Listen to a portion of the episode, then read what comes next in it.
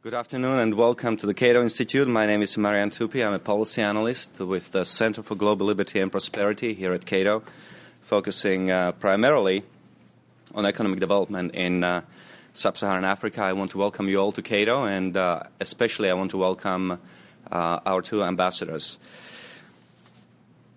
With uh, all the negative news that is coming out of Africa, it is easy to paint the continent with uh, too broad of a brush and uh, get a sense that Africa is a hopeless continent marred by poverty and violence. But um, uh, today, with us are representatives of two countries who are among the richest African countries, and indeed uh, one of the most rapidly uh, economically growing countries in the world. Botswana and Mauritius are respectively the fourth and the third richest countries in Africa. The first, or the richest country in Africa, is the tourist haven, heaven, haven and heaven uh, in Seychelles, and the second is the oil-rich country of Equatorial Guinea, um, which I tend to ignore when I talk about rich, successful African countries because Equatorial Guinea is one of the most unequal and one of the most oppressive countries, and one wonders how much of the wealth in that country really belongs to the people and how much of it goes to the pockets of, of, of, its, of its rulers. So, why is Botswana and Mauritius, why are they a success story? Well, take Botswana. Between 1966 and 2006, Botswana's average annual compound GDP growth per capita was 7.22%, which was higher than China's 6.99% over the same time period. In other words, for four decades, Botswanan economy grew even faster than that of the People's Republic of China. In 1966, Botswana's GDP per capita was only $304. By, nine, by 2006, adjusted for inflation, Botswanan incomes per capita were 4,000 $423. In four decades, the people of Botswana became 14 and a half times richer. Surely a success by any measure. Or take Mauritius. The Nobel Prize winning economist James Meade from United Kingdom, who, who inspected the situation in Mauritius in 1961, claimed that he discovered, I quote, a Malthusian tragedy in the making. Surveying that country's population profile and development prospects, Meade wrote that for demo- demographic reasons, it is going to be a great achievement if Mauritius can find productive employment for her greatly increased population without a serious reduction in the existing average standard of living.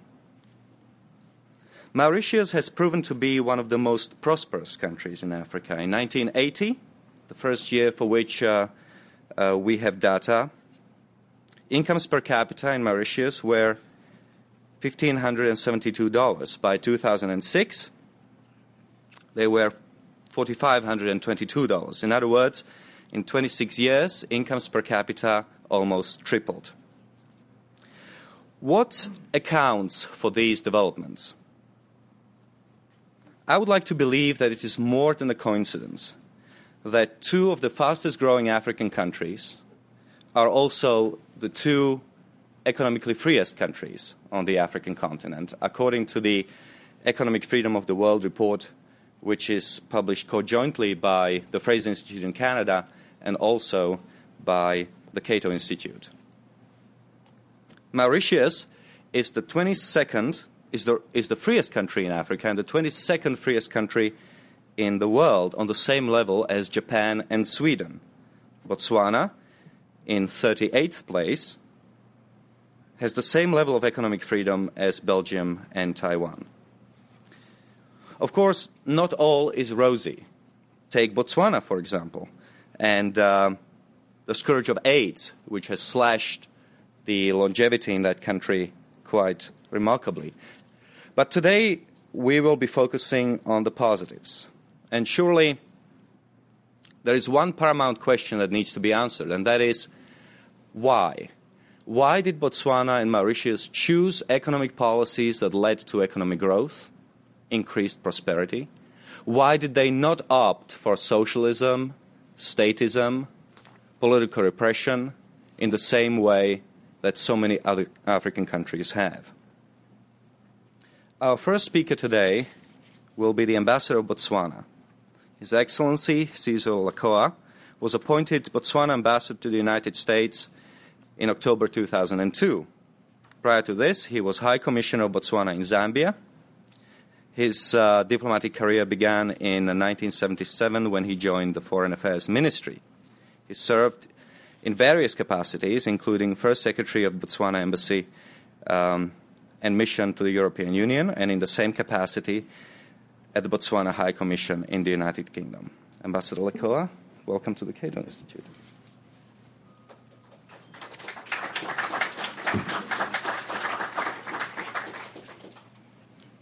Uh, good, good afternoon. Uh, Marian has warned me that uh, there are so many people here who know about Botswana uh, that therefore I should be very careful not to try to exaggerate uh, or to overstate uh, what I'm going to say. And I think he was right. I can see a few people here who, who, who, who I know know Botswana very well. But nonetheless, I'm happy to be here this afternoon.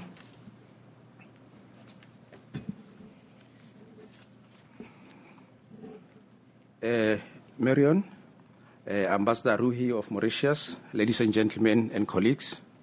Can you hear me from this? Uh, when I received the invitation to speak at this highly prestigious and revered institute, I experienced conflicting emotions. The first was that of surprise that, with all the more exciting news about wars, conflicts, soaring food prices, U.S. campaigns, the Cato Institute wanted to hear more about Botswana's development, uh, about Botswana's modest political development. At the same time, I was excited to find out what the Cato Institute really wanted. Was it really to hear about Botswana, or is there something else that they really want to know? The second and more scary thought was to share the, sca- the stage with the ambassador of Mauritius, a representative of a country whose image and achievements make Botswana's pale in comparison. Botswana's journey started 40 years ago. The country was resource poor, underdeveloped, with no fiscal infrastructure, a per capita income of only 70 US dollars, and a donor funded budget. I know Marian said uh, slightly more than $70. Three years after independence, the first president of Botswana, the late Seretse Khama, described Botswana as a country, and I quote, faced with a problem of underdevelopment of classic proportions. Unquote. Other outside observers remarked that the people of Botswana were either very brave or very foolish in seeking independence from the British. Botswana indeed was a least developed country at that time. Today, Botswana's per capita income exceeds $5,000. The country provides free quality education and health care for all its people and together with Mauritius, it is the only other country to graduate from a lower level of development to a higher one in the United Nations Classification Index. The country has consistently received the highest possible credit ratings from international rating agencies. According to Transparency International, Botswana is the least corrupt, corrupt, corrupt, country in Africa and is graded higher than all the G8 countries in the area of political stability by the World Bank. These modest achievements have meant different things to different people, especially outside observers. To many, this is a rare African story to be replicated across the whole African continent. To some, it's a question of luck. A few skeptics have even wondered whether it is not pure accident. After all, this is an African country, the argument goes, nothing works out there in Africa? Well, these questions will keep coming to mind. This is why we are here this afternoon. In my humble view, this success story is a product of the following attributes, which I see as the foundations of our society.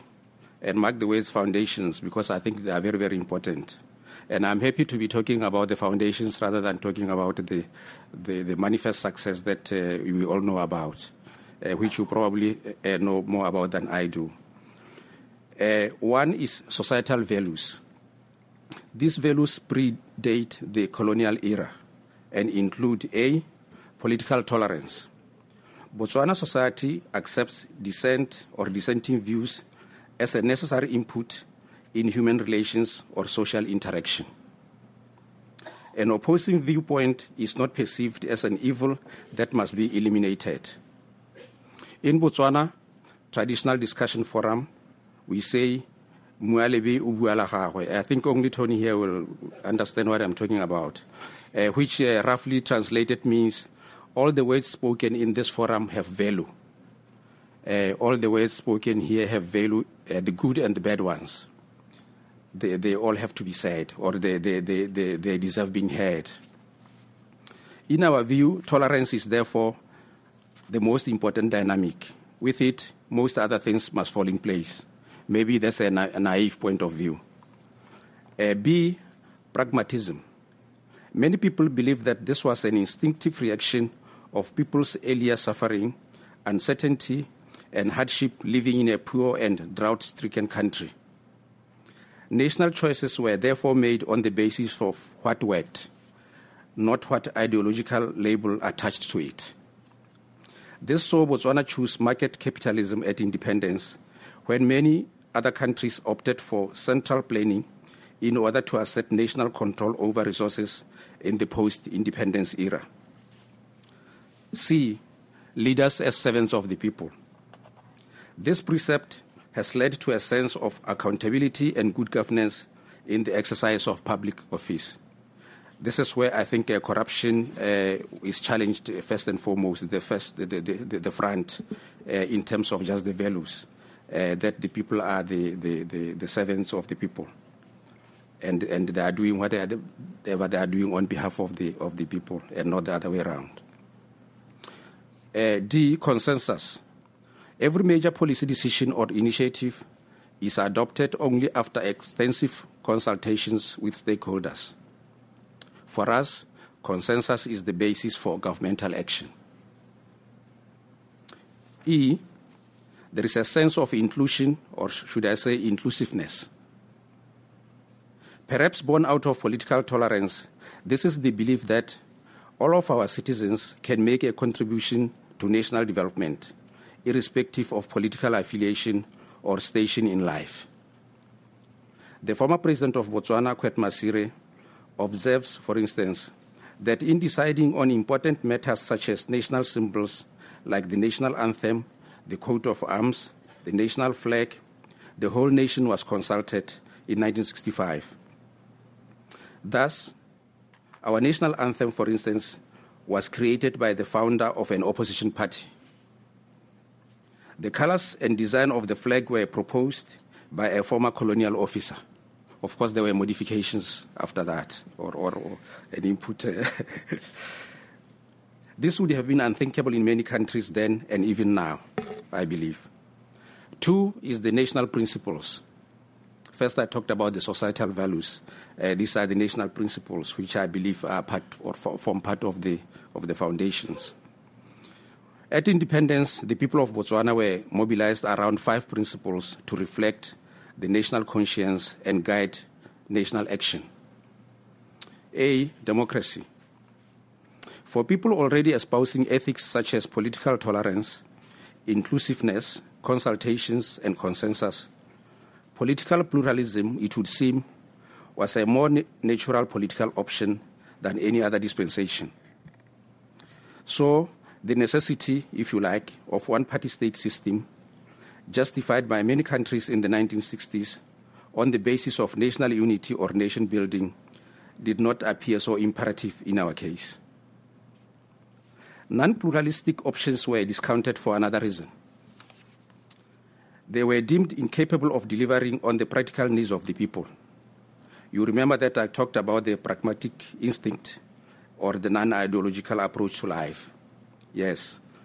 Politics was always seen as a key to economic betterment. So the two were linked. And whatever politics uh, was, was pursuing, or the political policies where they were, were, they were seen to or were judged on the basis of uh, uh, what you know outcome they would have uh, in terms of uh, uh, political economic results.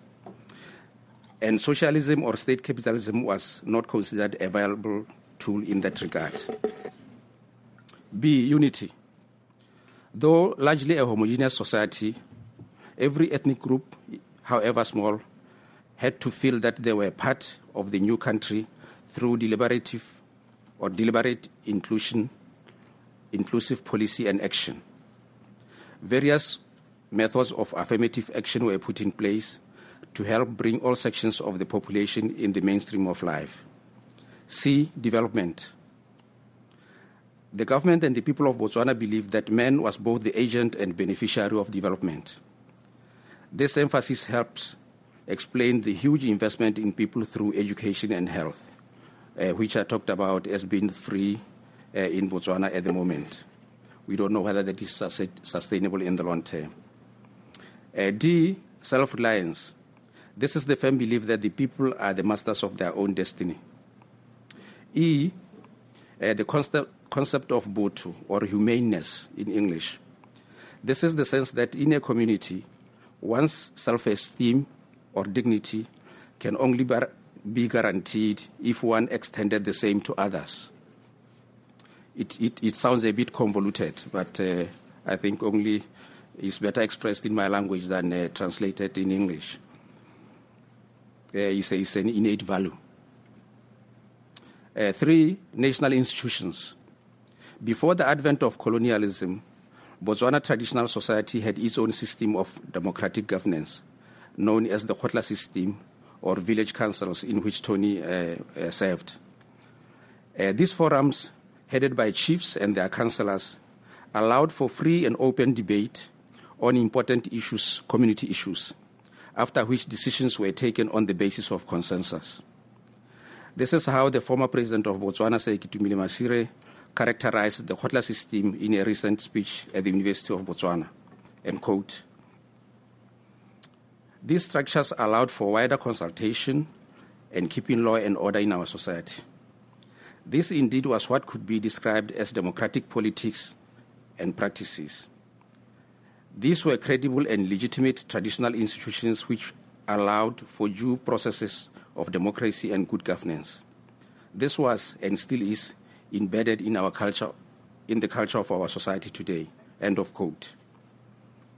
Thus, in a sense, Western institutions and processes such as legislatures, law and order maintenance, the rule of law, consultations, and so forth, were only new in name but not in practice in our case. They were already deep rooted and governed everyday life. Ladies and gentlemen, these foundations have given Botswana the moral and political strength to pursue a higher purpose for its people. By 2016, that will be 50 years after independence, the people of Botswana want to have created an innovative and prosperous nation, a compassionate and caring nation, an educated and informed nation, a secure nation, a united nation. Having said all that, we are the first to admit in Botswana that the country still has challenges. Its people have concerns and aspirations. As we have already seen, Botswana seeks seeks to have advanced to an even higher level of development and prosperity by the year 2016. This may be too ambitious, that may be so. However, we take courage in and indeed encouragement from the fact that these foundations have placed the country on the right path to sustainable development. The challenge is to ensure that no other force or interest, no matter how strong or assertive, should be allowed to undermine these foundations. With political tolerance, the country has traveled many miles and avoided the pitfalls of interstate conflict so common in many societies today. With economic pragmatism, Botswana has joined countries like Mauritius and others on the African continent to seek a better life for its people this is the experience of Botswana. I don't know whether this is unique or what. I leave that to your judgment. Thank you very much.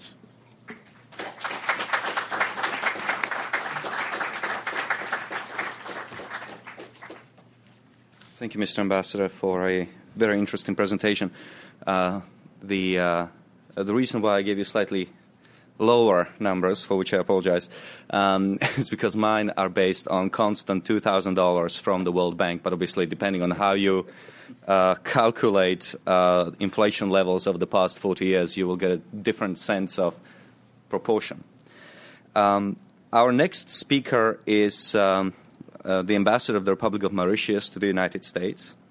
Uh, Mr. Kailash Ruhee was educated at Louisiana State University and the University of Edinburgh, Scotland, uh, which is, of course, our biggest competitor. I went to St Andrews in Scotland. Um, and um, he holds a uh, master's in science in agriculture, a degree with statistics as minor. Um, Ambassador Ruhee held uh, the following portfolios in the government of Mauritius. He was the Minister of Economic Planning and Development, Minister of Civil Service and Employment, and he was also Minister of Agriculture and Natural Resources. He was an active member of the Executive Committee of the Commonwealth Parliamentary Association and participated in several high level missions relating to democracy and governance. He served on boards uh, um, on, on several board, uh, boards and uh, held memberships as founding member of the Transparency Mauritius, American Chamber of Commerce in Mauritius, and uh, he is a member of the Mauritius Wildlife Fund as well as uh, director of the Board of Investment. In, in his capacity as the minister, uh, sorry, as Mauritius ambassador to the United States, he is currently holding the following memberships: member of the advisory board of the African Presidential Archives and Research Center at the Boston University, and also member of the ambassador's advisory board, executive council on diplomacy here in Washington D.C. Prior to his appointment as ambassador to the United States in February 2007, he was chief of staff of the Prime Minister of Mauritius. Ambassador, welcome to the Cato Institute. Thank you.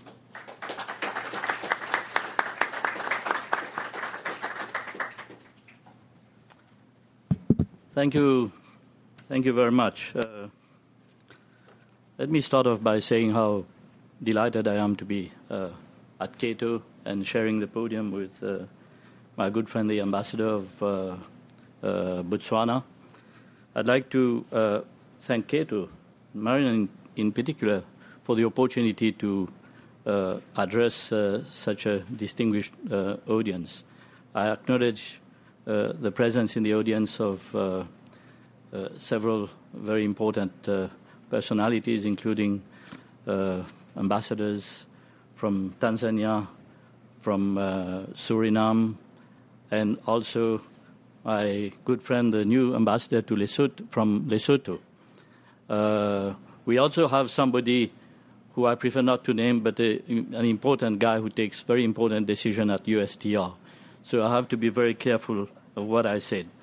I must, I must, uh, I must say that uh, ever since my appointment as ambassador to uh, the U.S. about 18 months ago, I've been attending events at uh, Cato each time my schedule has permitted it. And I must tell you, for somebody who is still at the very much at the lag phase of the knowledge curve, uh, it's a tremendous uh, learning experience.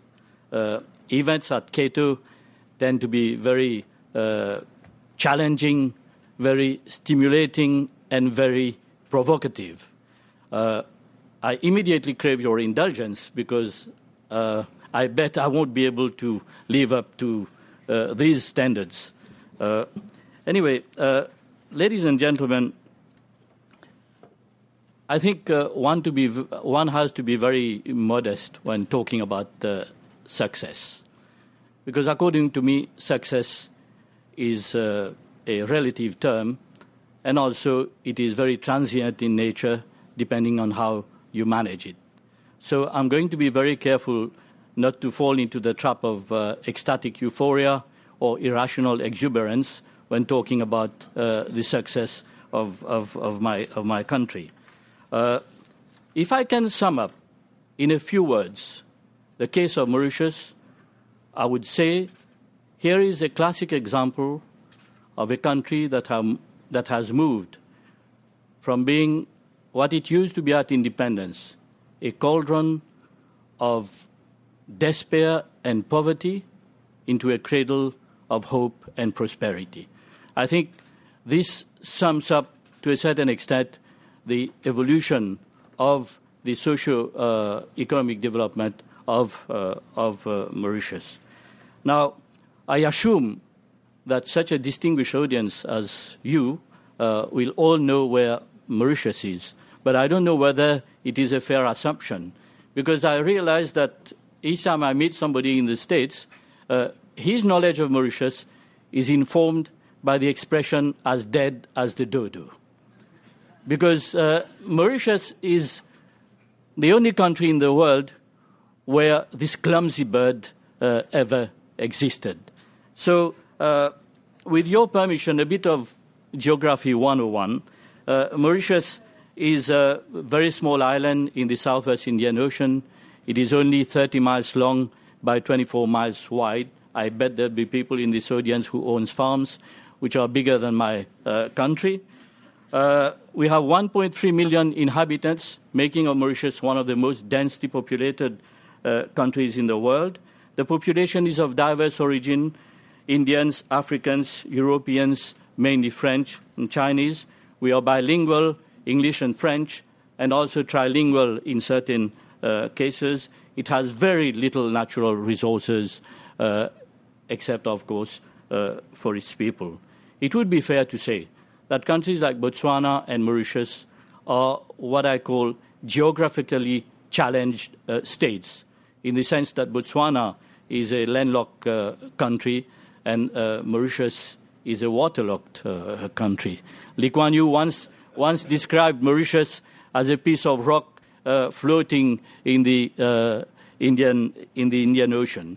So for us, both in the case of Botswana and in the case of Mauritius, it has been, without exaggeration, a constant battle against the tyranny of geography and also, to a certain extent, the tyranny of, of history.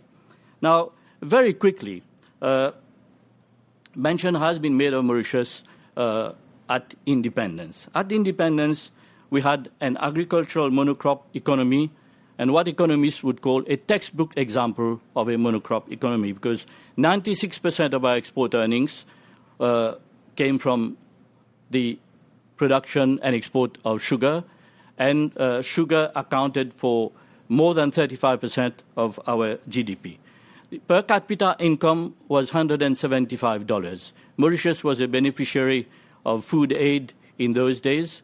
Food aid under PL 480, as a matter of fact, I myself, I take pride in saying that I was personally a beneficiary of food aid donated and uh, so generously by the people of the United States of, of uh, America.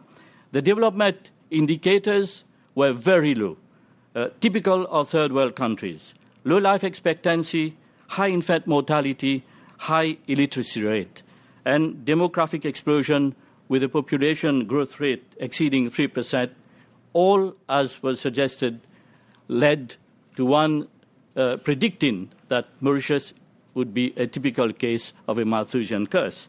Now, we also have uh, we also had uh, quite a lot of uh, ethnic tensions in the multi-ethnic society of uh, Mauritius, and we were highly vulnerable to external shocks and also to the vagaries of, of uh, Mother Nature. So you heard how a Nobel laureate, Professor Meade, uh, literally wrote the future of the island uh, off.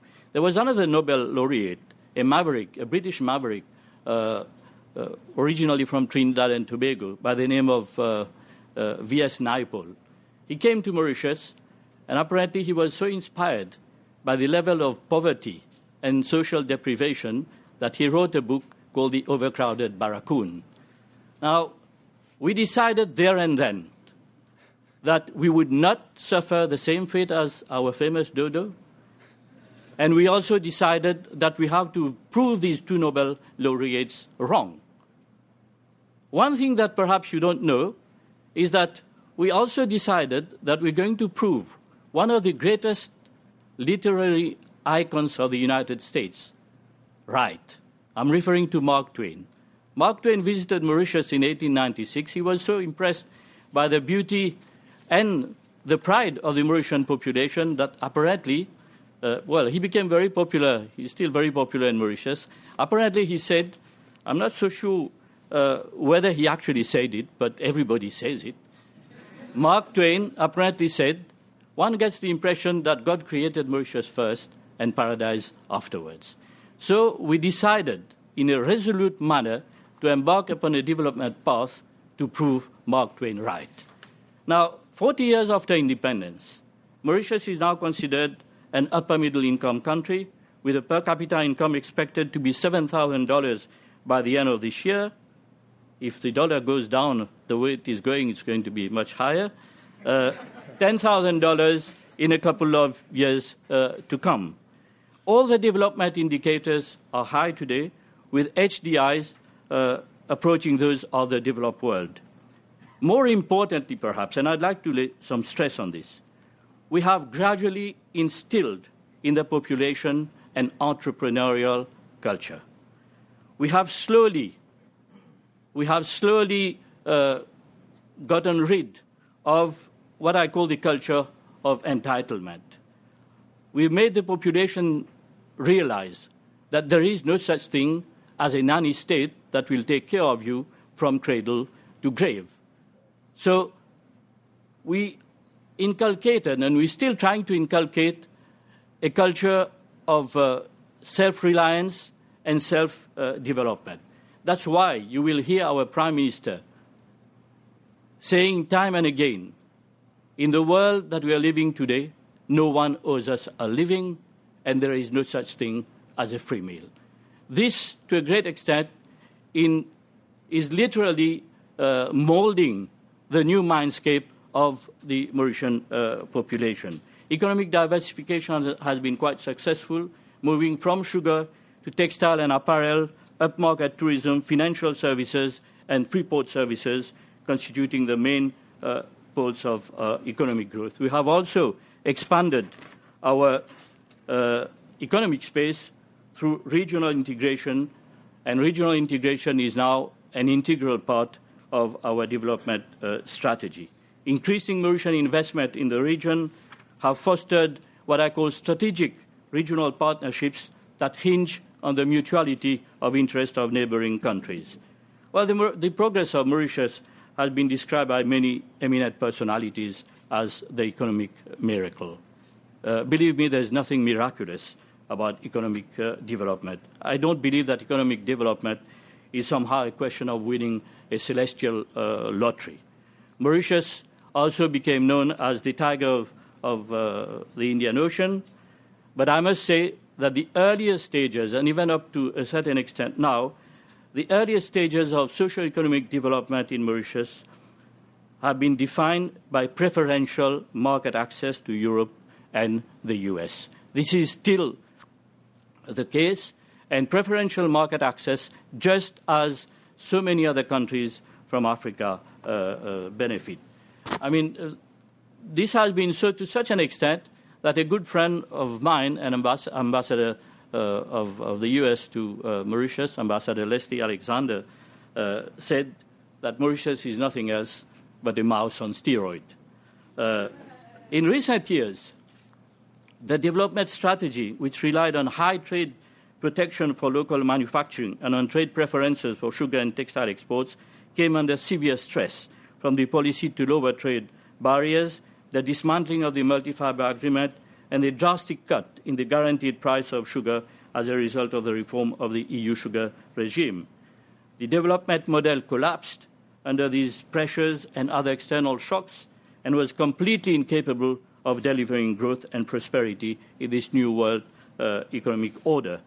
So, Mauritius is still facing numerous challenges the skyrocketing price of oil and food commodities, and the consequences of an economic slowdown in our main markets, namely the United States and the European Union. As pointed out recently by our finance minister, and I quote, Mauritius needed to run a new lap of development, centered this time on greater openness of the economy and global competitiveness, repairing and adapting the old model would not have been enough. It had to be thrust aside in favor of a completely new paradigm. End of quote. From preference addiction to global competitiveness has now become the daily mantra both in the private sector and in government. This is shaping a new business mindset also. The new policy thrust of the government would constitute a major turning point in the development of Mauritius. It started off with cross cutting, bold, and fundamental uh, reforms with a clearly defined objective of moving the country from reliance on preferences to global competitiveness. I won't go in detail into what are some of the uh, main objectives that we're trying to attain. Suffice to say that we want to make Mauritius a world class doing business, uh, to create in Mauritius a world class uh, doing business environment, open up the economy further to foreign capital, talents, expertise, and ideas, and strengthen macroeconomic uh, fundamentals, in particular consolidating public finances and re engineering tax policy. The 15% uniform rate of corporate and personal tax makes of Mauritius today one of the lowest, one of the lowest uh, tax uh, jurisdictions uh, in the world. We have had some very encouraging uh, uh, positive and early outcomes from uh, this policy, and this has Uh, reinforced the rationale and wisdom of uh, the new development uh, paradigm. And the most prominent and positive rewards have been soaring foreign direct investment, uh, record level of portfolio investment from abroad, booming economic sectors, and the economy going back to a 6% uh, growth rate. Now, you've heard about uh, the Doing Business Index of the World Bank, the Heritage Foundation, and so on. Time magazine recently referred to Mauritius as the development darling of uh, Africa. And the Trade Enabling Index, that came out only yesterday uh, from the World Economic Forum, uh, describes Mauritius as the highest ranked country in southern in sub-Saharan Africa, ahead of some EU countries and uh, ahead of all the four countries constituting uh, the BRICS. So uh, we, we, we want really to take Mauritius uh, to new heights of uh, development we have chalked out a new sustainable development strategy that will hopefully uh, put the country on a growth path of 8% and higher. And this will be achieved by a new focus on enhancing our human capital base, massive investment in physical infrastructure, a re engineering of the public sector with emphasis on service delivery and outcomes, and putting in place what I call an intelligent bureaucracy. To some of you, this may sound an oxymoron, but we can actually have an intelligent uh, bureaucracy. And striking the right balance between economic and social uh, development, broadening the circle of opportunities, and eradicating uh, poverty. A new momentum is fueling uh, the economy by a thriving cluster of emerging sectors comprising the Information Communication Technology Center, uh, business process outsourcing, real estate development for high net worth individuals, uh, the seafood and aquaculture sector, the knowledge, medical tourism, professional services, and logistics.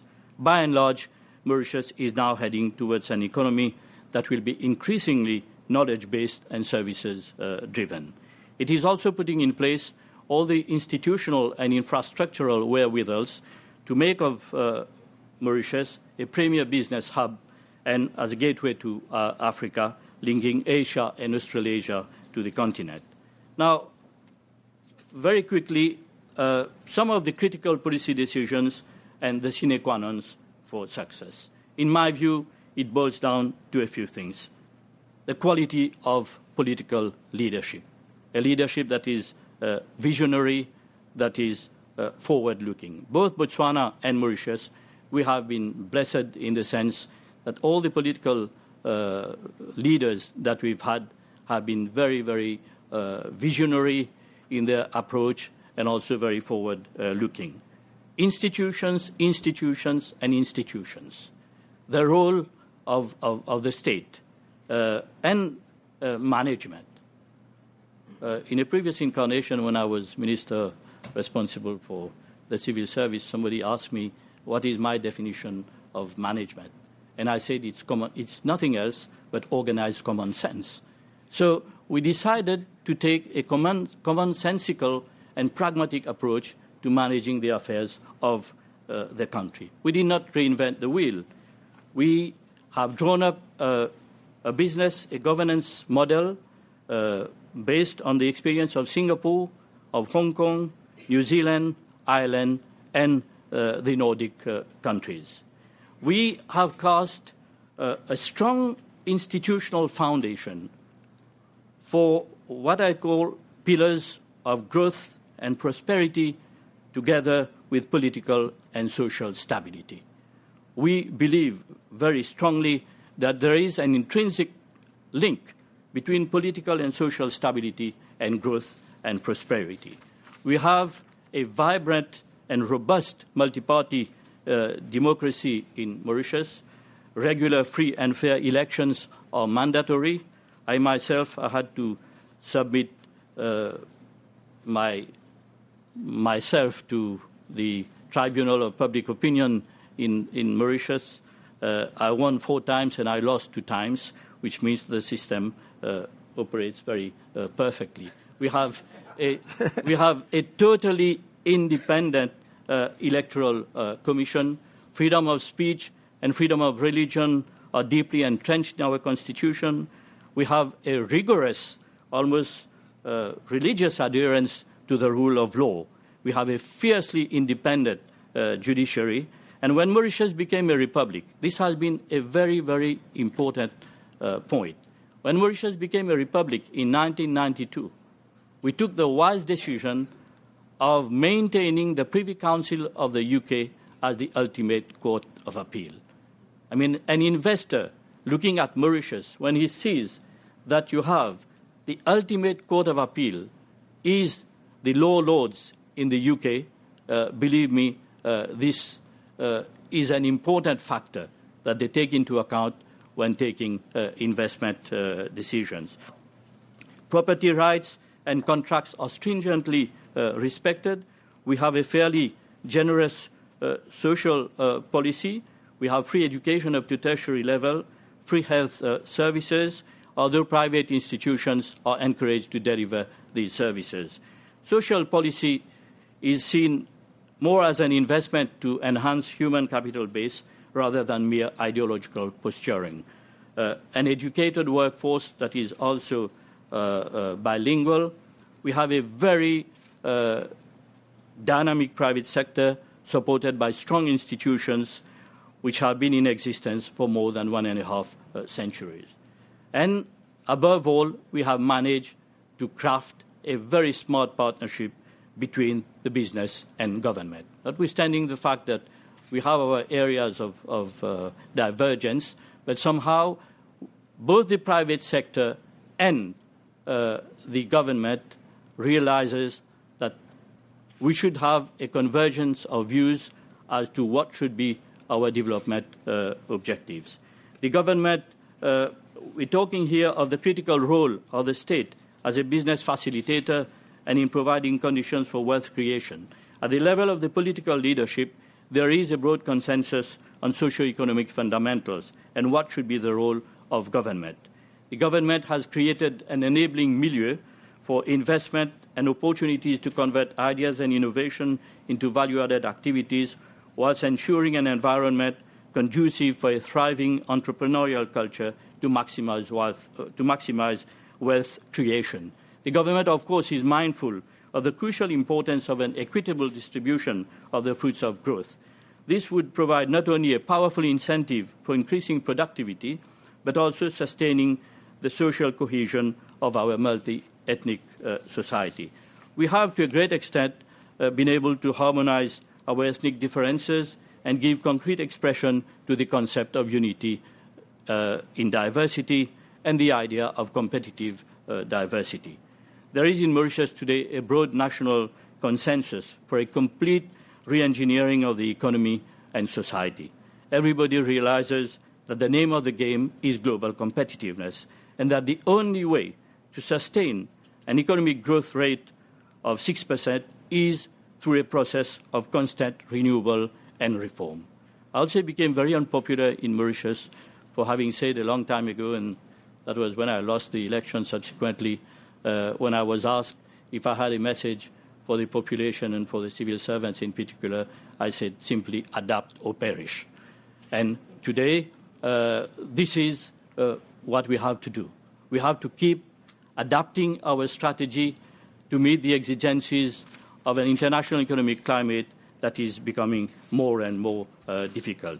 So, by way of conclusion, what the Mauritius case uh, has proved is that creating an environment that is free enterprise friendly, encouraging a flourishing, vibrant, compassionate private sector, yet another oxymoron, uh, ensuring an equitable distribution of wealth can be a very powerful instrument to make a dent on poverty and ensure the socio-economic development of a country.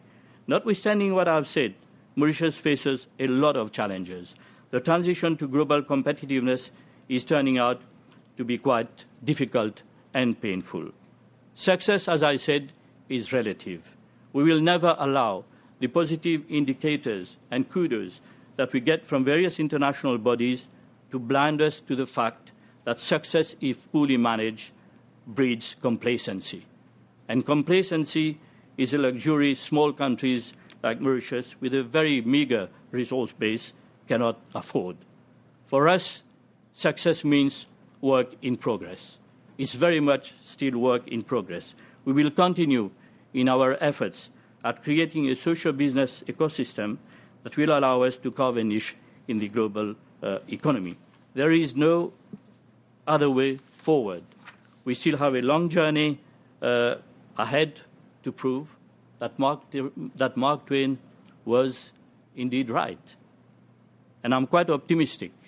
By nature, I describe myself as a worried optimistic, but still uh, optimistic nonetheless. uh, I'm quite optimistic that we will make it as we have the will not only to succeed, but we have the will to succeed with success. Thank you very much.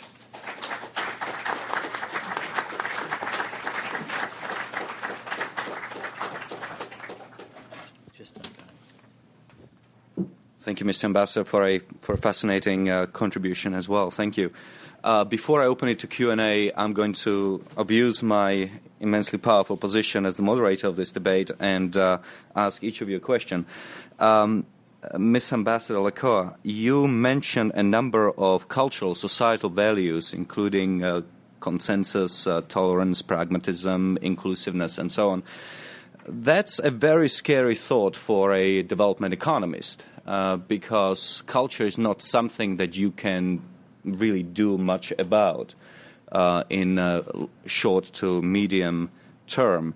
Um, let me be provocative and suggest that um, the the real reason why Botswana could have consensus, toleration, inclusiveness, etc., is because it is largely a single ethnic country, a um, a, uh, uh, a factor that uh, has not been present in many other African countries. And I wonder if you could comment briefly on that.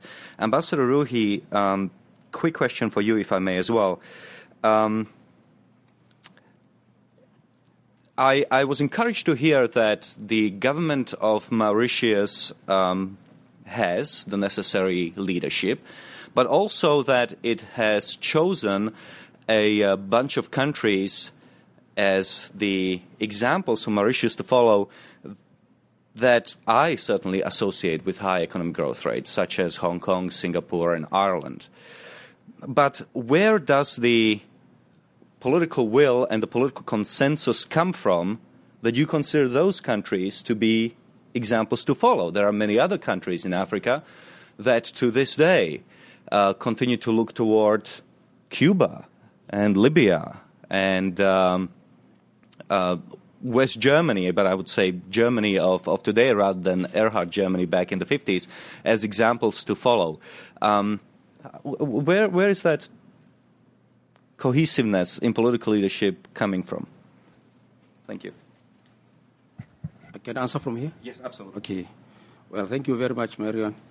Uh, I, I, have heard that uh, theory before that uh, uh, the less uh, hom- diverse you are, uh, the more likely that you are, you, you, you are to have uh, unity. but I think for me, without going into many examples, I think what matters is what I, say, I called tolerance. Uh, because uh, we have had uh, examples of societies which, which have had conflict, but they are completely homogeneous. So, uh, therefore, I don't think it's necessarily the, the presence of uh, tribal groupings or ethnic uh, divisions or groupings that really counts. I think what counts is one tolerance that, you know, however you know, view you present, uh, which is different from other people's, uh, it will be accommodated. Thank you. Uh, th- secondly, I think is the institutions. I think the ambassador called uh, called it the power of institutions. Uh, institutions that deliver uh, results or outputs that are predictable. And within that milieu or scenario, you are likely more likely to have a, a cohesion or absence of of, of, of, of conflict uh, if you have that uh, predictable uh, framework in, in, in, place. So really, for me, it's not a question of of mere presence of dif- differences, but I think it's more, more, more importantly, you know, the culture or the ideas that are behind uh, what you do. Thank you. Uh, what I'd like to say is uh, this question reminds me of what Winston Churchill said that uh, if you're not a socialist at the age of 25, uh, it means you have no heart. Uh, yes. And if you're not a capitalist at the age of 40, it means you have no brain. Uh, why I'm saying this because I must concede the first time that I got elected, we got elected on a very socialist uh, platform. Uh, and our manifesto included the nationalization of the sugar industry and so on. And immediately, uh, when I sat in my office as Minister of Economic Planning and Development, uh, I got a phone call from Washington. The IMF and the World Bank wanted to come and pay us a, vi- a courtesy visit. and uh, when I look at what they had on the agenda of that uh, courtesy visit, I got really scared. And then we realized that uh, the practice of power uh, is different from what we learn from the from textbook.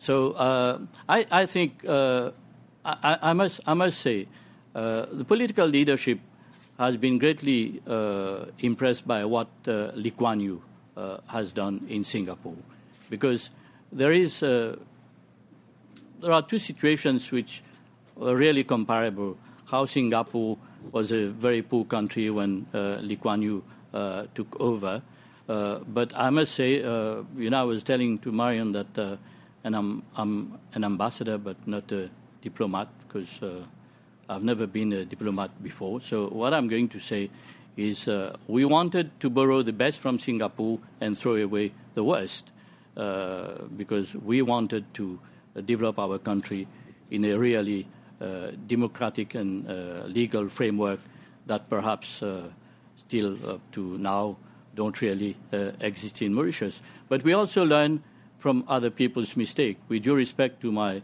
very good friend, the ambassador of, uh, of Tanzania, uh, we were all very inspired by uh, what uh, people like uh, Nyerere and so on uh, were doing. He was a great president in maintaining the social stability of his country.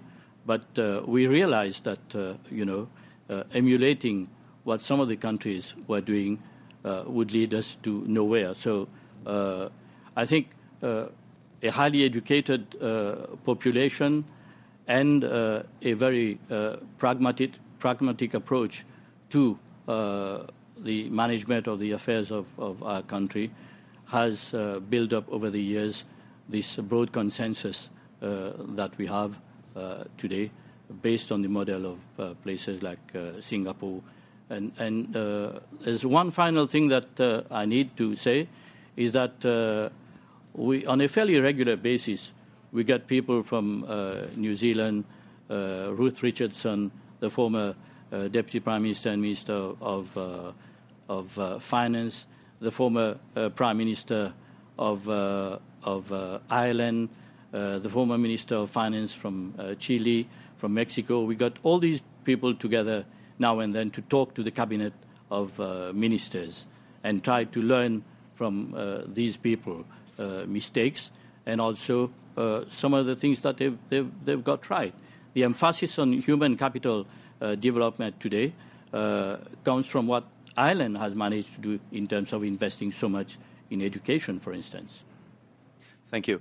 I'm going to open it now to a question and answer session. Um, please wait until uh, until the microphone gets to you, and if you would be so kind and uh, tell us who you are, and keep the questions as well as the answers uh, as short as possible, so that we can get as many uh, questions in as we can. Are there any questions? Oh my goodness. Okay, right in front.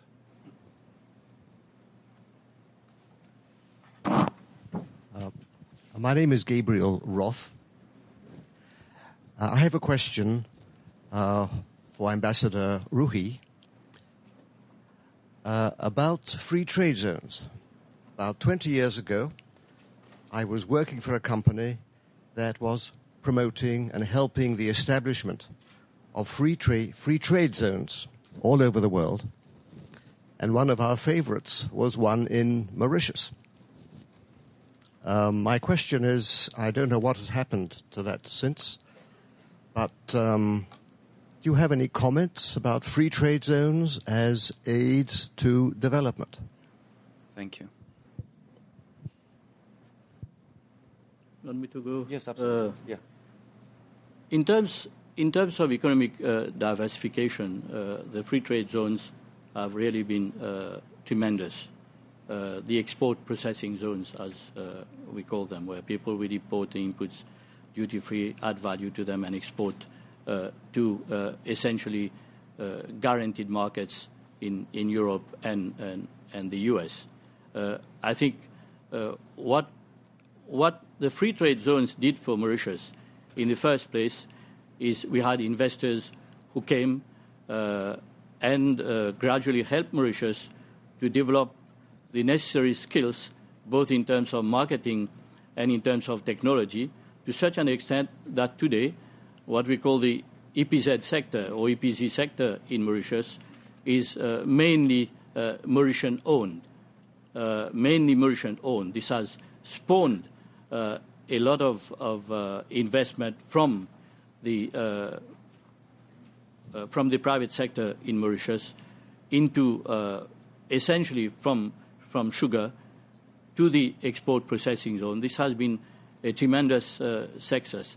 But again, for EPZ uh, to be successful, there are certain uh, institutional issues that you, need, that you need to address. And I think we managed to address these issues fairly well. The EPZ is still alive and kicking in Mauritius, trying now to compete uh, globally instead of uh, depending exclusively on, on protective nets. This is a big challenge, but it's there.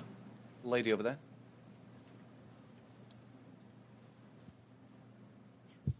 My name is Yang No Yoon. I used to work for the World Bank as a senior economist. Thank you very much for the interesting co- the um, the presentations. I have one question for each of the ambassadors. First of all, um, to the uh, ambassador of Botswana. It is I, when I was working on Africa, it was really impressive to see the all the experience in Botswana. But one thing I really want to know about is why other countries with resources um, came encounter the sort of curse of the resources but the uh, Botswana really didn't get into that trap, and the Botswana took advantage of the resources Botswana has very well. So it would be very uh, useful if you explain us how in Botswana. Uh, the, uh, the uh, leadership could take advantage of the resources very well rather than the uh, as a curse. And I have one more one question to the uh, um, ambassador of the uh, Mauritius. When I was working on the uh, uh, Jamaica, uh, Jamaica and Mauritius sort of took the similar step to the economic development in late 1980s and early 1990s. But the um, Jamaica completely, not completely, but Jamaica failed in uh, take off, but Mauritius really um, did very well. Someone wondered, and then I'd like to, I just, if I dare to say, I don't think that Mauritius did very well until 1990s or late 1980s. So I would be really helpful if you uh, explain us how, what made the difference uh, the uh, between 1980s and 1990s. And if I dare to exercise my freedom of exercise, freedom of speech, it would be very nice if the moderator to sort of collect a couple of questions together and then the uh, ask uh, the ambassadors to answer, then more audience will be allowed to have I'll, uh, I'll, I'll take it on board, and uh, after they answer a couple of questions we, you just gave them, I will, I will take more questions at a time. Uh, well, the question on the resource case, I think this refers to natural resources. Uh, I think the way, best way to start is to refer to what my former president has uh, characterized it, how he has characterized it before, and said that uh, resources or natural resources are morally neutral, and therefore there is no resource that, uh, whether it's oil or uh, you know copper or, or, or, or diamonds or anything, that is intrinsically bad. Uh, what has to take place first is conflict. A conflict arising out of from many reasons, perhaps uh, you, you, know, you know, like you know, intolerance, you know, competition, you know, of, of interest for over over few resources or uh, scarce resources and so forth, and then uh, that's what you have first, you know, you know, parties to a conflict, and then what they will do is uh, use whatever resources they, are, they, they, find available to, to them to use.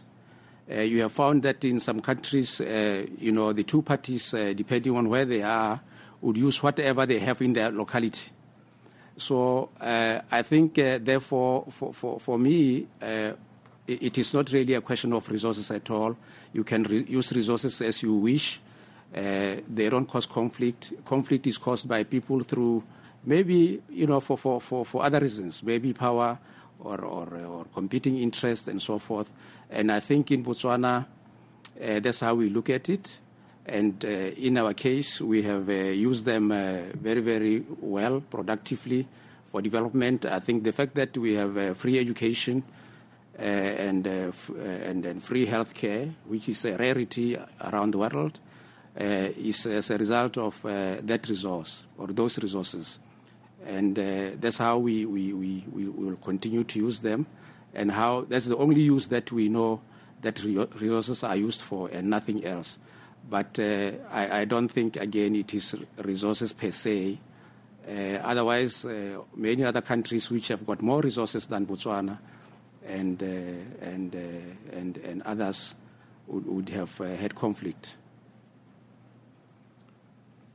Relating to the question, the comparison between uh, Mauritius and uh, uh, Jamaica. as I said in my presentation, I think we have managed to have a national consensus on the model of development. I don't want to get into details, but I, I reckon that to a certain extent, uh, the ideological divide in, in Jamaica between the opposition and uh, the government uh, has been a factor which, uh, in my view, has prevented Jamaica doing as well as Mauritius. and also, again, at the risk of repeating what I said, it's institutions, institutions, and institutions. I mean, Mauritius, we have some major weaknesses, I must, I must say, but uh, we are working on them. And uh, our institutions uh, have been operating uh, fairly uh, smoothly, and this has contributed to creating this environment for wealth uh, creation. Uh, I'm not suggesting that these don't exist in, Jamaica, but I think at the end of the day, the national consensus that we've been able to, to foster, both among the political leadership and in the population, has been quite helpful. All right. By popular demand, we'll take more questions at the same time. Those two ladies over there. And I just emphasize keep them as short as possible. Thank you very much. Thank you for coming today. Uh, my name is Carrie Lacrosse, and I work with the State Department. And I just have a quick question um, for uh, Ambassador Lekoa. Uh, recognizing, of course, that there has been rapid uh, GDP growth uh, in Botswana and that the economy is doing very well, we also, though, still see that, um, according to UNDP, um, a considerable number of people still live under a dollar a day. Uh, I think the the uh, level in 2005 was about 28 percent. I'm wondering what kind of approach, what kind of policies the government of Botswana is looking to to try to deal with that disparity issue. Thank you. Hello, my name is Ellie Newman and I'm with Africa Action. And I was interested to hear that while both of your speeches talked a lot about the role of culture in development, it seemed like Mr. Lekoa, your speech was more about how the government can capitalize on what already exists in the culture. Well, well, in Mauritius, it was more like the government could change the culture and make it less complacent and more entrepreneurial. So I was wondering if you could speak about um, how the government can use different tools and institutions to change the culture or just take what's best.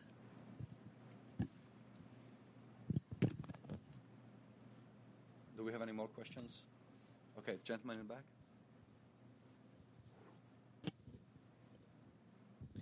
Yes, thank you. My name is uh, Frederic Ngogagateretse. I'm the regional manager for Africa for a risk uh, management firm called IJIT.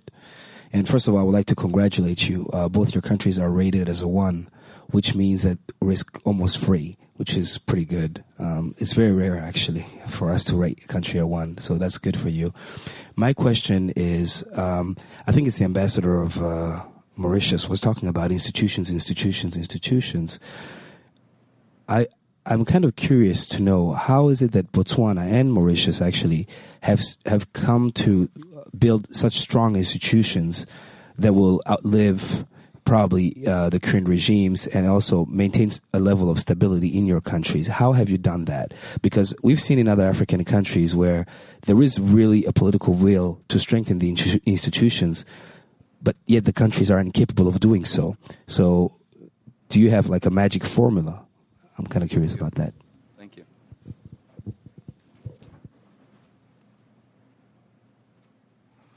Uh, the first question for me was uh, on uh, on the poverty rate.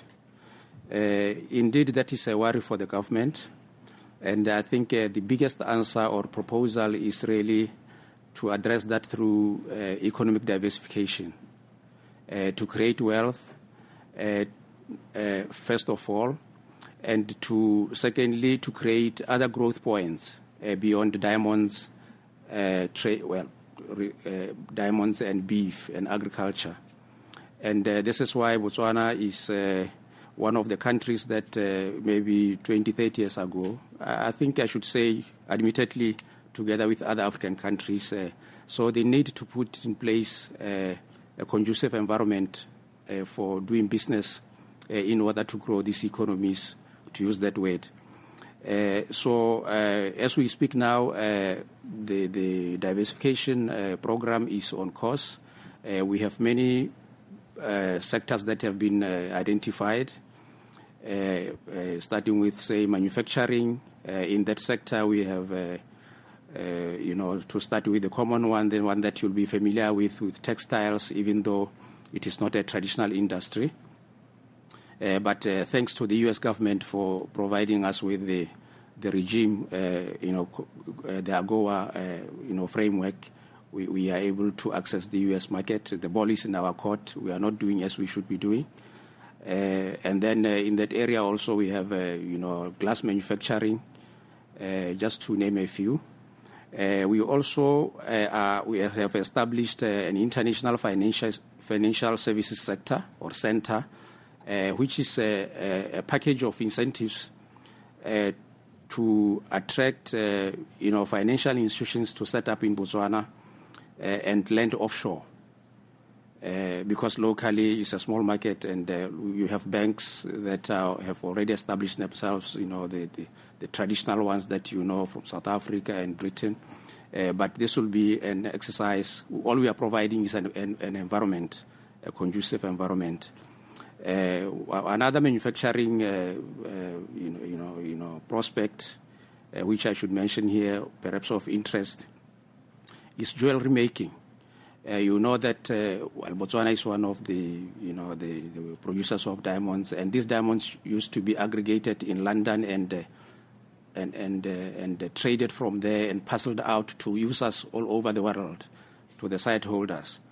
But that operation has since moved to Botswana uh, through negotiations with the other parties, and that would guarantee or make it more possible for countries or, or companies that are interested in jewelry, uh, you know, diamond polishing, cutting, and manufacturing to set up in Botswana. So that is uh, considered to be a very, very important. Uh, uh, uh so all, all these uh, and, and, many, many others are really among the the, the, the, the, the proposals or the initiatives that government thinks would address the, the, the the, the, the, the, the poverty rate uh, indeed is a concern. And the, the, the, major reason for that is that uh, we are a mono economy uh, depending on or dependent on diamond trade, and, and that particular sector is capital intensive. Uh, the employment that it uh, generates is, less than 10% in, in the country, the whole diamond, even though Botswana is the largest producer of diamonds. But it benefits less than 10% from, in terms of employment. Uh, and then we, we also have, uh, you know, the beef sector. Uh, we are the largest exporter of beef to Europe uh, from the ACP group, uh, uh, together with a few other countries. So really, largely, that's how we, we, we look at it. We hope that we will succeed. And we also have to fight the culture of entitlement, as my brother said. Uh, we keep on telling our people that uh, diamonds are not forever, uh, contrary to the I like that one, contrary to the saying in, in the in the movies. Uh, culture and institutions. Uh, what I was saying is that, or, or you want the, ambassador to okay, or you want to come in before you? you ah, okay. the the way I understood it is that uh, you know, the, how do you balance the, you know, the culture and institutions? Uh, what I was saying was that uh, our institutions or, or our, our traditional institutions predate the colonial era. In other words, we had democratic, what we considered and still consider democratic institutions before the colonialists came. And we merely built on this. Uh, and in certain cases, just, trans, uh, you know, had to change only the, na- the nomenclature uh, rather than the content. Uh, the, the traditional uh, course that I have, the, these are, I mean, they are not really unique to Botswana. In many other countries you have. But we have kept these, we have used them, and therefore that's how we, we think we were able to manage to have strong institutions because we didn't have to learn afresh the culture that the British had brought about of, of modern politics or, or, or institutions or consensus or consultations or tolerance. These were already uh, embedded in people's culture.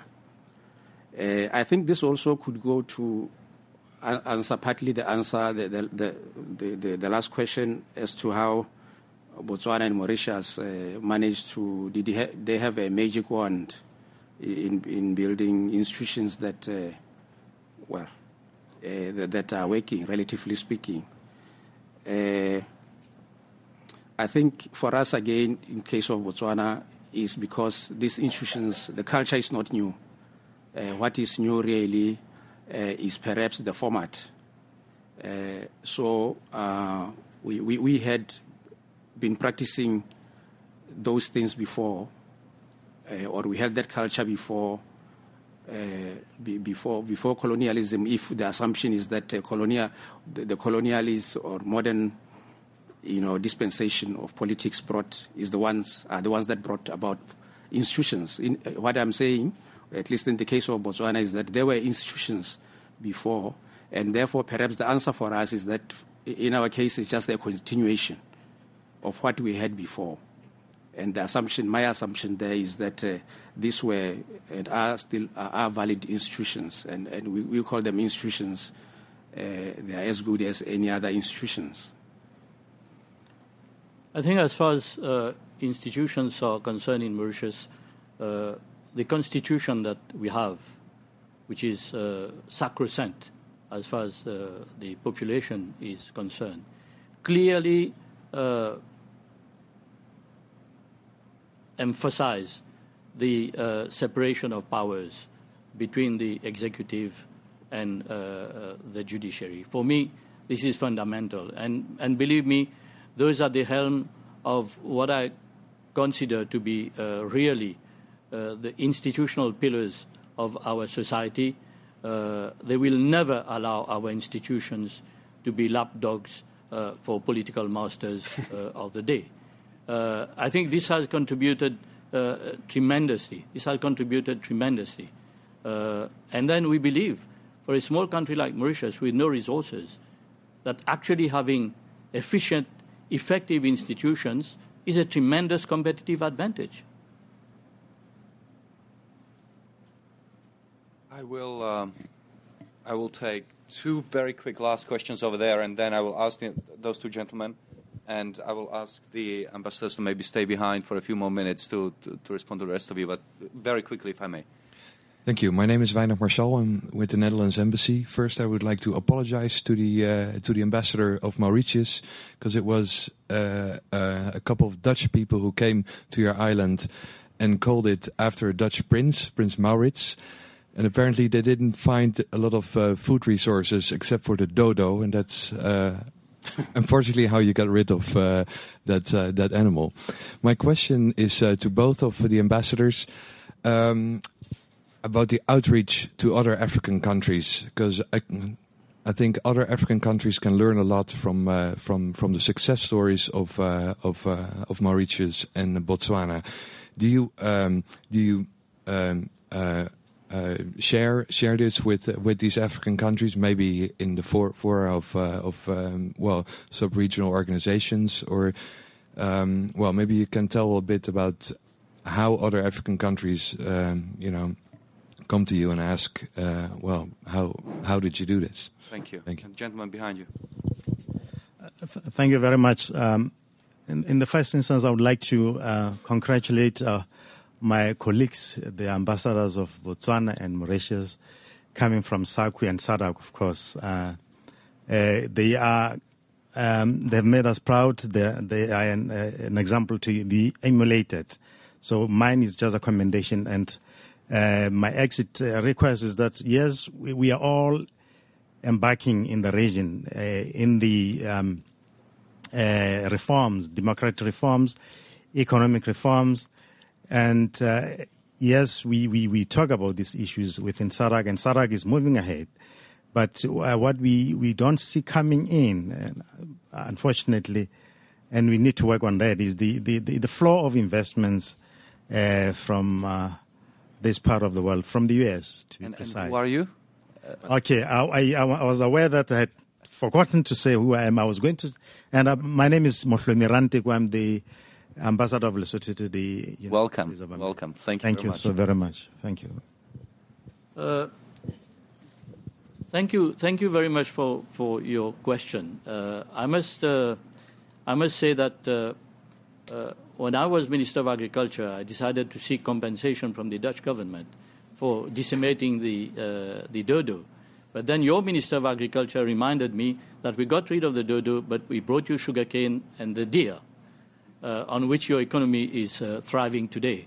Uh, you know, I, I hate uh, to appear uh, that our success stories are so tremendous that others have to learn from us we are important players in, in, in SADC, the Southern African Development Community. We are important players in COMESA, the Common Eastern, uh, the Common Market for Eastern and Southern uh, Africa. Uh, believe me, if there is one suggestion I can make to Cato, uh, there are tremendous things happening in Africa generally, and in particular in our region. I have in front of me my very good friend, the ambassador from Tanzania. I made a hell of a lot of money when I was in the private sector, going to Tanzania and brokering deals and giving advice to our clients.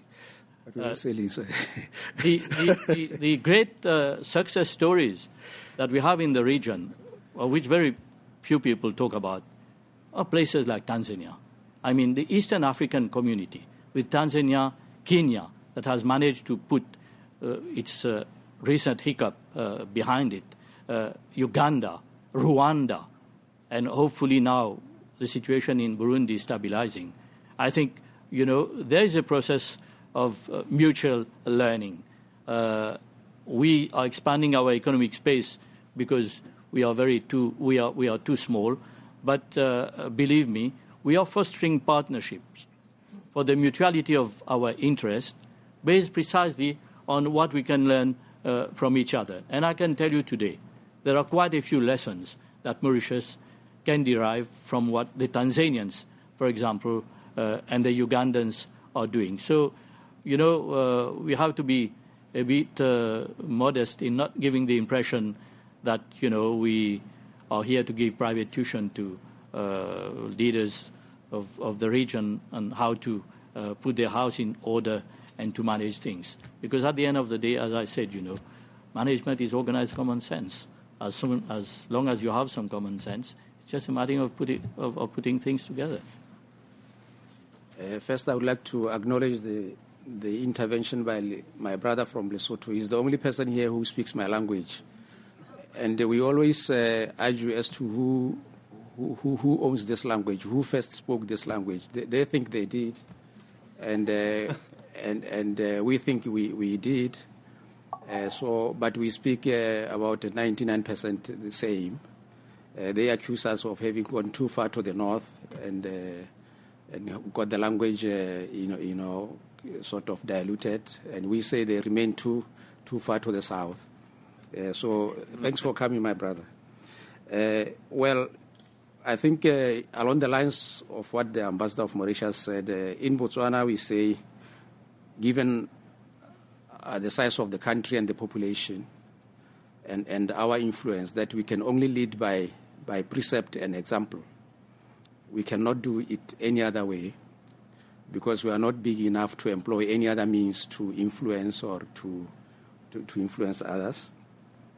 I'll give you one example. I, I don't know whether it's a good example, but uh, we, we, we, during the apartheid uh, era in South Africa and the colonial, you know, you, you know, occupation of our Southern Africa in general, uh, Botswana got independence in 1966, and uh, obviously it was a black-ruled country.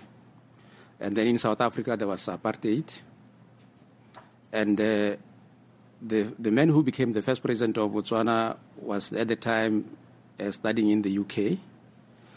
And uh, after he finished his studies, they said, well, you shouldn't go back to Botswana because, uh, well, to lead your country because uh, he had political ambitions. He later became the first president because, you know, how would you be viewed by apartheid South Africa? Because they had laws that uh, prohibited uh, marriage across the color lines or the color line. Uh, and it was a big thing for them, and they suggested that he should instead go and become a governor of Jamaica and not go back to his country. He said, Well, I'm not a Jamaican, I don't know Jamaica. I have to go back to my country. But the, the biggest thing was, first of all, how do you deal with this, the myth of, of the supremacy, white supremacy, which prohibited marriage are called color lines. And secondly, the myth that uh, black people could not rule themselves. So it was, uh, for some people, a big, a big deal. Uh, the, the, the, the, the, gentleman later well, went back to Botswana and became president. And what we, we thought we were doing was that uh, just by having that, uh, first of all, he, I should say that he, he, he was married to to, to a British lady. He got married to a British lady over in, in the UK. Uh, this was the reason for why he shouldn't have gone back because uh, they said, How are you going to explain being married to a white woman next door to South Africa? So he went back, and what we thought we were doing, first of all, by having the president married to a, a white person, uh, and then a, a black country, you know, ruling itself or governing its own affairs. So we, we, we said that, uh, or we thought, we believed that uh, that was a powerful message a powerful lesson, a powerful a moral lesson to, to South Africa. Big as it was, probably 20 times bigger than Botswana in terms of every political influence, economy, military, and everything. Uh, so, so we believe that uh, that must have had an impact because it uh, destroyed the myth of uh, on, on those two fronts. And uh, the South Africans later got around to do what everybody does or everybody thinks. And uh, so this is what we mean by because of, of, of our size that we can only lead by, by, by, by precept and example. Uh, as the ambassador said, we, we, are, we, we, we are just in a, two countries in a, a, a region, sub-region, part of the larger you know, African continent, which has seen uh, you know, tremendous political and economic reform. And uh, really, as the ambassador said, uh, our success is relative. But we are talking of Africa now, which has uh, embraced change in all its aspects and is moving forward and is seeking a place in the world. Uh, uh, and, and in, in terms of, of, of, doing business, in terms of solving problems, first of all, solving its own problems. So I, I, we, we think that this, this is a continent on the march which wants to be part of the international community. Thank you very much. Um, please join us upstairs for lunch and uh, thank um, the ambassadors here. Thank you.